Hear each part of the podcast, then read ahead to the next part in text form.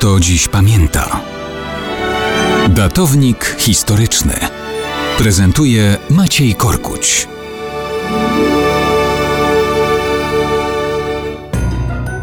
Mało kto dziś pamięta, że czwartego stycznia tysiąc dwieście czterdziestego ósmego roku królem Portugalii został Alfons trzeci Dzielny, zwany także Odnowicielem. Alfons był z niego nie byle jaki, lubił swoje imię i obdarzał nim szeroko swoje potomstwo. To on nadał państwu kształt, w jakim jest ono w gruncie rzeczy do dzisiaj. Łatwej drogi do tronu nie miał. Królem był jego starszy brat, Sancho drugi, więc Alfons raczej się do myśli o portugalskiej koronie nie przyzwyczajał. Wrzenił się w hrabstwo Boulogne we Francji. Jako wasal francuskiego króla tłukł się skutecznie z Anglikami, ale okazało się, że zamieszanie wewnętrzne w Portugalii doprowadziło do detronizacji jego starszego brata.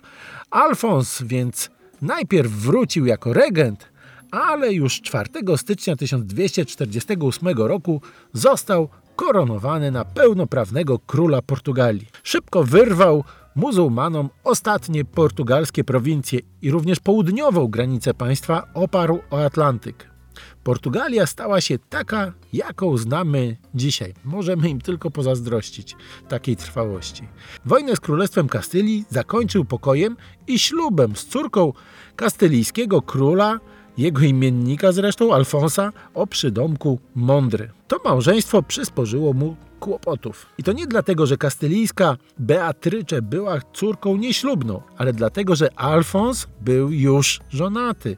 Został więc bigamistą. To i inne konflikty ściągnęły na niego ekskomunikę kościelną, która dopiero po śmierci tej pierwszej żony została przez papieża zdjęta. No cóż, Alfons jak Alfons, od kobiet nie stronił. Z Beatrycze miał ośmioro dzieci, wśród nich także Alfonsa, ale miał też gromadkę nieślubnego potomstwa. Każde z nich miało na pierwsze albo na drugie imię Alfons albo Alfonsa, więc wokół Alfonsa roiło się od małych Alfonsów. Dzieci z niejaką Madraganą to Martin Alfonso i Urraka Alfonsa. Maria Perez była matką Alfonsa Dionizego, a inne kobiety matkami Eleonory Alfonsy, Gila Alfonsa, Ferdynanda Alfonsa, Rodrigo Alfonsa, kolejnej Eleonory Alfonsy, kolejnej Urraki Alfonsy i Henryka Alfonsa. Krótko mówiąc, Alfons zapracował na przydomek Dzielny i Odnowiciel, ale też, jakby nie powiedzieć, był to duży Alfons nad małymi Alfonsami.